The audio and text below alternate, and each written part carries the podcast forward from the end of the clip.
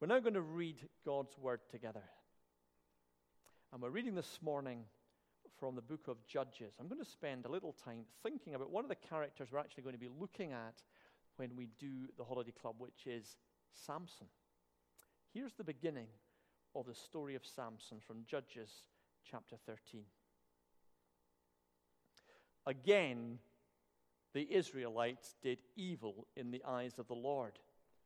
So the Lord delivered them into the hands of the Philistines for 40 years. A certain man of Zorah named Manoah from the clan of the Danites had a wife who was childless, unable to give birth. The angel of the Lord appeared to her and said, You are barren and childless, but you are going to become pregnant and give birth to a son. Now see to it that you drink no wine or other fermented drink and that you do not eat anything unclean. You will become pregnant and have a son whose head is never to be touched by a razor because the boy is to be a Nazarite, dedicated to God from the womb. He will take the lead in delivering Israel from the hand of the Philistines. Then the woman went to her husband and told him, A man of God came to me. he looked like an angel of God, very awesome. I didn't ask him where he came from, and he didn't tell me his name. But he said to me, You will become pregnant and have a son. Now then, drink no wine or fermented drink, and do not eat anything unclean, because the boy will be a Nazarite of God from the womb until the day of his death. Then Manoah prayed to the Lord. Pardon your servant, Lord. I beg you to let the man of God you sent to us come again to teach us how to bring up the boy who is to be born. God heard Manoah, uh, and the angel of God came again to the woman while she was out in the field. But her husband, Manoah, was not with her.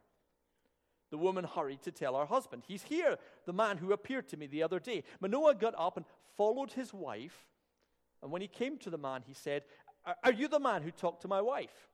I am, he said. So Manoah asked him, When your words are fulfilled, what is to be the rule that governs the boy's life and work? The angel of the Lord answered, Your wife must do all that I told her.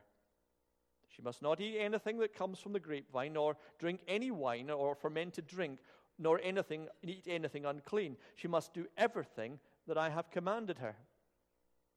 Manoah said to the Lord, uh, We would like you to stay until we prepare a, a young goat for you. Then the angel of the Lord replied, Even though you detain me, I will not eat any of your food. But if you prepare a burnt offering, offer it to the Lord. Manoah did not realize that it was the angel of the Lord.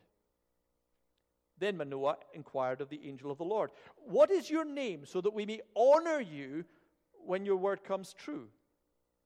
He replied, Why do you ask my name? It's beyond understanding. Then Manoah took a young goat together with a grain offering and sacrificed it on a rock to the Lord.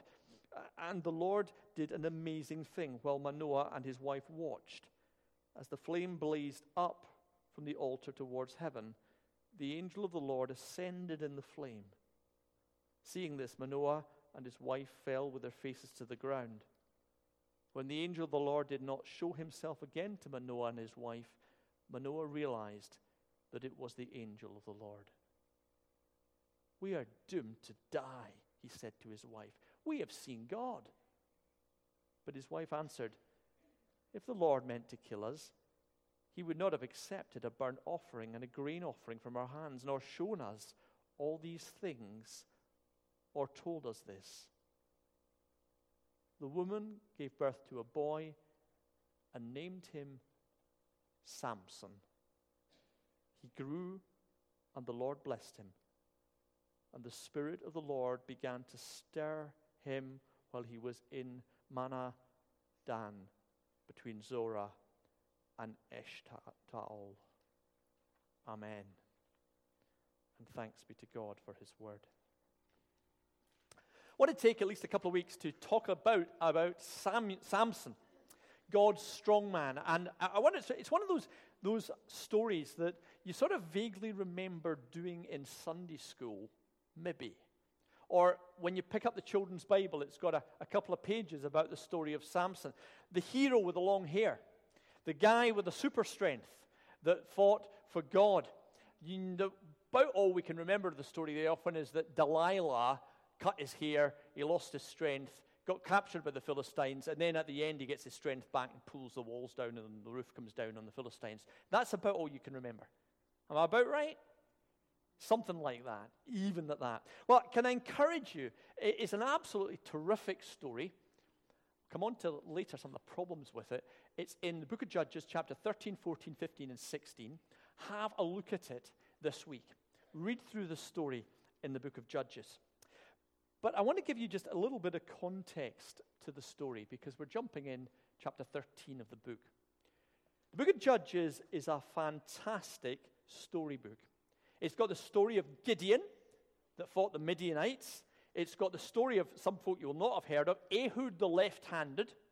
There's a, a, guy that might be your hero. Deborah and Barak, and a fantastic story about Jael, who takes a tent peg and smashes a guy's head in with it.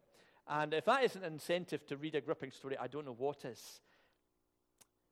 But it is also, as exciting as it is, one of the most depressing books in the whole of the Bible.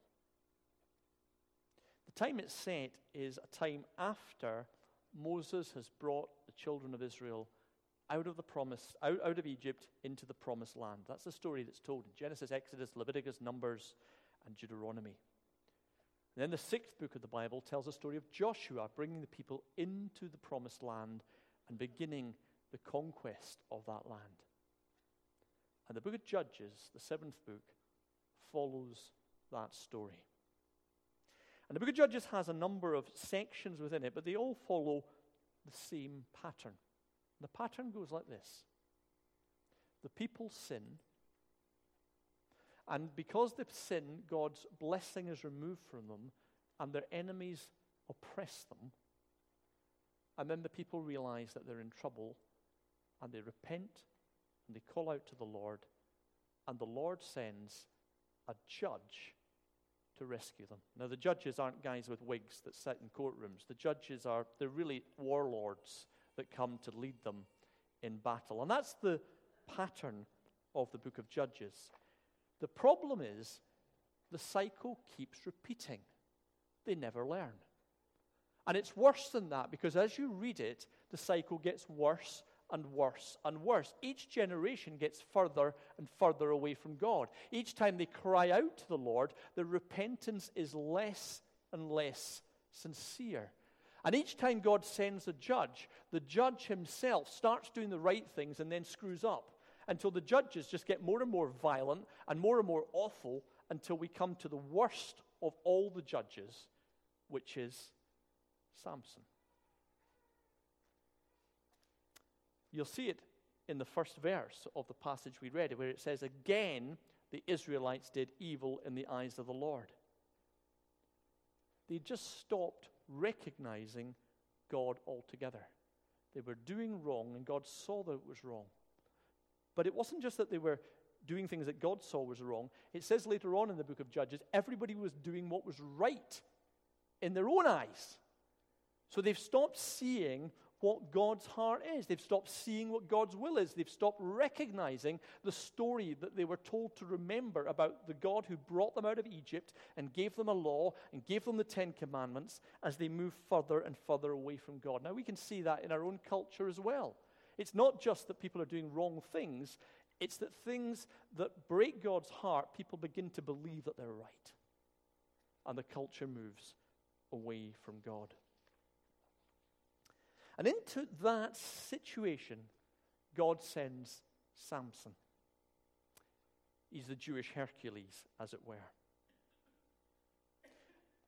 But I'll warn you, if you go and read chapters 13, 14, 15, and 16, as I hope you will, you might not want to read them to your young children.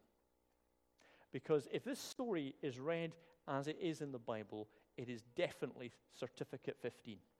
In fact, it might be certificate 18. Because it's a story of a guy who does everything wrong. He is supposed to be one who God sets apart from his birth, as we've seen. He's supposed to live as a Nazarite, which the book of Deuteronomy says is someone set apart from God who's not to drink, not to cut their hair, so that they can be completely different and their whole life, be set apart to live for God. And yet, as you read the story, you find here's Samson. He marries a Philistine. He consorts with prostitutes. He gets more and more violent, not just violent in defeating Israel's enemies, but getting violent because he's got a violent temper. He becomes a type, type of a guy who kills on a whim. He's a killer. He destroy, and he's destroyed in the end by his own libido. That's the story of Samson. He lives his life doing what is right in his own eyes. But here's the paradox a man who is called by God, who is given huge gifts by the Holy Spirit, who is set apart for a purpose before he's born, as we've seen in this passage, and yet he's a dreadful, compromised oaf of a man. I was reading the commentary and it described him as an oversexed buffoon. That's a summary of who he is. How do we grapple with that? Surely we read the Bible to read about noble people whose example we can be inspired by and we can follow. Not this crazy, mad killer who God is using. Which way is it? And if that's difficult in, in, in, the days written, it's difficult in our own culture as well because we live in a culture which morally seems to be very black and white. You're either a good person or you're cancelled. You're either with it or you're not with it. You're either a hero or you're a fool. One minute our culture builds people up and says, Here, here's an example, here's a celebrity, here's someone to follow, here's someone that may have just acted in some movie, will hang on their every word of wisdom and morality. And then the next minute, it decides that this person that you thought was a hero is no use anymore. Let's pull their statue into the sea and cancel them. That's how our society is. You're good or you're bad. If you said the wrong thing somewhere, we don't want to hire you anymore. But you see, the Bible, and this is the interesting thing, doesn't paint in moral black and whites. You think it would, but it doesn't. It deals with the grays and the people that are good and not so good. Think about that. We spoke about it a little bit in the beginning, but think about the biblical heroes, the people who even the book of Hebrews says are up there as the examples of faith. You might think about Noah.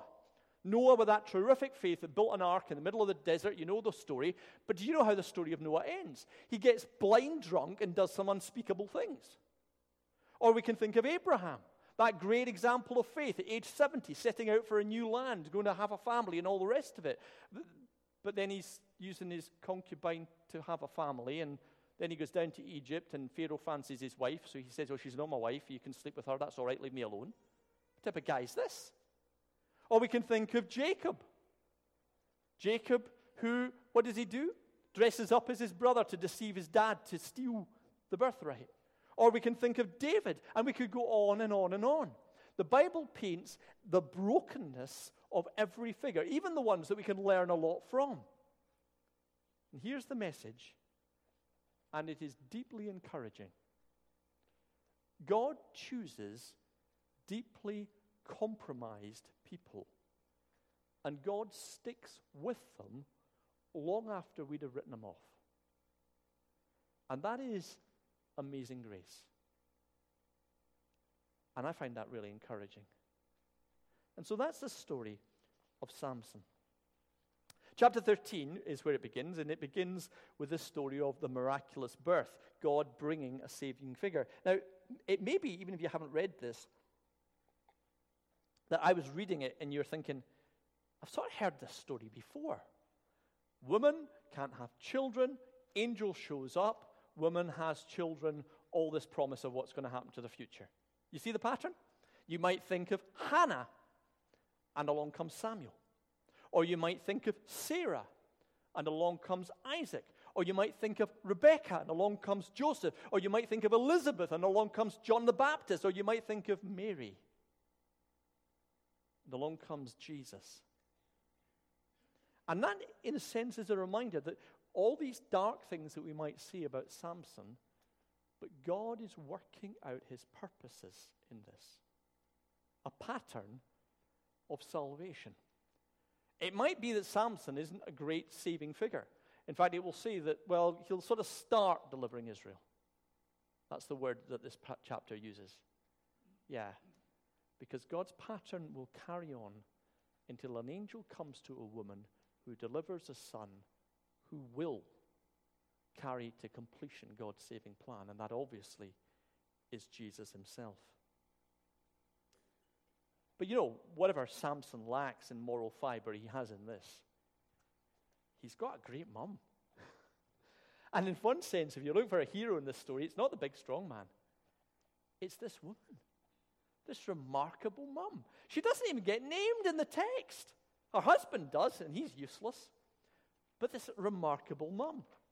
Her husband, we, we know his name because it's Manoah, and he's clueless.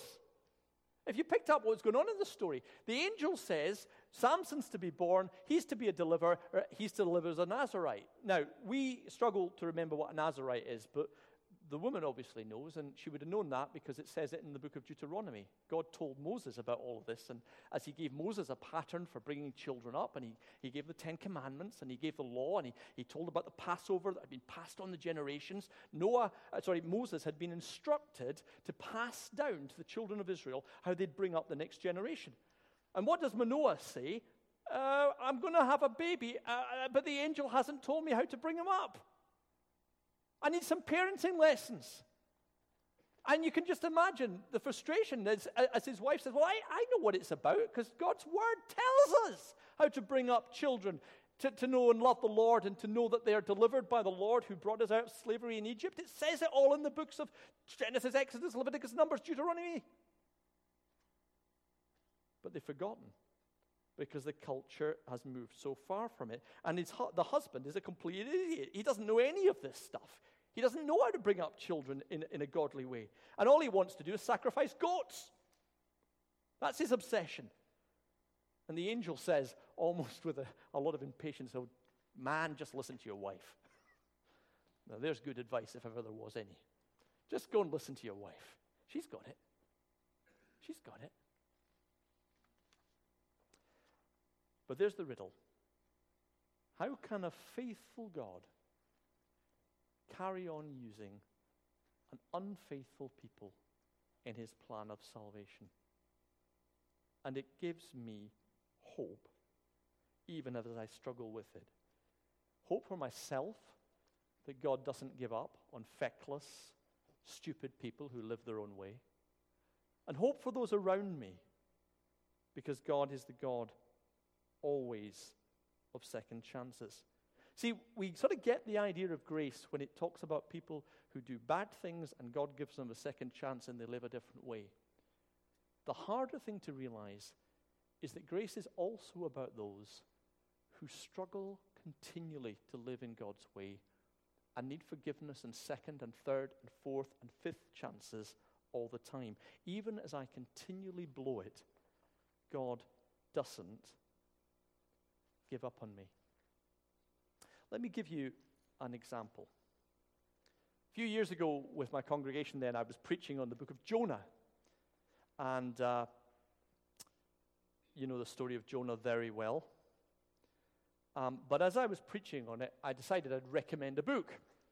And so, uh, on the book of Jonah. So, I got a book which I, I really liked, and I said to folk, buy a copy of this book and read it. It's called Surprised by Grace God's Relentless Pursuit of Rebels and it's all about finding grace in, in, in the book of Jonah. And it's written by a guy called, I, I can't pronounce this, Chulian Tchividjian. And somebody's going to tell me I've got my, my languages wrong later. But why he's famous is because he is Billy Graham's grandson. Billy Graham's grandson wrote this book. Here's the problem a few months after I'd recommended this book to everybody and we sold a whole lot of copies and people went away and read it, this guy was sacked as a pastor. And he was sacked as a pastor because he'd had an affair and he'd lied about it, and then he did a second affair and lied about it too. And his church cancelled him. worthless. Can I recommend this book to anybody now? Should I? Is anything it says worth anything? Because here's the thought as I read this this guy was probably having an affair as he wrote the blooming book.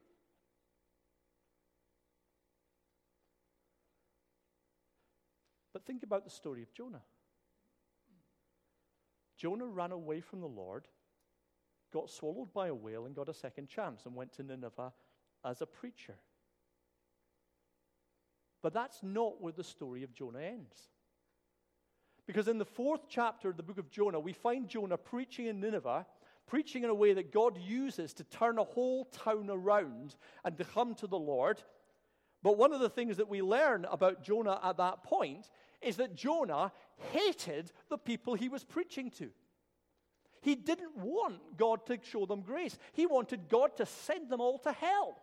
Now, I don't know you know much about preachers, but frankly, if you're preaching to your congregation and you can't stand them and hope they all go to hell, it's not a great place to be a minister, is it? I, by the way, that's not how I feel. Well, not always. No, not at all. My point is this Jonah has to be the worst pastoral minister there ever was. But God used Jonah while he was still feeling like that to turn a whole town around. Why is that? Because the book of Jonah is not really about Jonah, is it? It's about God and his grace. And grace does that remarkable thing. So maybe God can use this book written by this screw up pastor to actually tell us something about grace. Maybe God can use a sermon by a continuing screwed up pastor to tell people something about grace. Grace of God is patient. The grace of God is long term. And the grace of God is greater than my patience with myself or with other Christians. The grace of God does not write people off. Judges may be going down in that cycle of brokenness, but God is playing a long game. The saviors that are sent, the judges, may get worse and worse, but God is going to send in that whole biblical picture prophets that will follow them, kings after that, and all of this pointing forward to his one act of salvation, the one perfect hero, the one perfect deliverer, Jesus Christ. And that's why we don't give up. We don't give up on ourselves because God does not. He keeps showing grace. And by the way, we don't give up on other Christians because God is showing grace to them as well. And it's one of the reasons I don't give up on the Church of Scotland. I'll say this. Not because I'm going to tell you the Church of Scotland's got some wonderful redeeming qualities that you hadn't noticed, but because I believe in a wonderful, redeeming, gracious God. And that's the basis of all that I do. So, what's the lessons? Well, first of all, I'm going to say this don't have heroes. Don't have heroes. It's a human propensity, isn't it, to put things up on a pedestal and say, that's the example that I'm going to try to emulate, whether it's a sportsman, a celebrity, a biblical character, whatever it is. Don't have heroes. Because when you have heroes, what you will find is that they let you down time and time again. Even if you've got godly people that you admire, and that's a good thing to have, by the way, as we read Christian biographies and see what God's done in people's life, the thing that you should put on the pedestal is the grace of God that's at work there. And the thing that you should look at in a godly life is the way that it points to Jesus and not to itself. The church has gone so wrong when we have put people up on pedestals, preachers, evangelists, leaders. And then we found out that they were fallen the whole time. And the Word of God could have told them that. You will be failed by other Christians. Pastors will let you down, elders will disappoint you, church structures will get petty and stupid and caught up in all the wrong things. Don't let that surprise you because the Bible is not surprised by it either. But if you see that God works through broken people, then first of all, you won't get disappointed and hurt to the same degree. But secondly, you will be given the grace to forgive, to heal, not to write off, because you recognize that's what God is doing with these broken things around you. Let God's grace liberate you from bitterness and judging and condemning others. And let it liberate you from writing off yourself as well. You know, people will come to me in churches sometimes and they will say things like, Alistair, this has happened to me in church. It shouldn't happen in church, should it?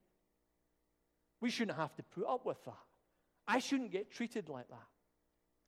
And there's a bit of me wants to say, you're absolutely right. What has happened is not acceptable.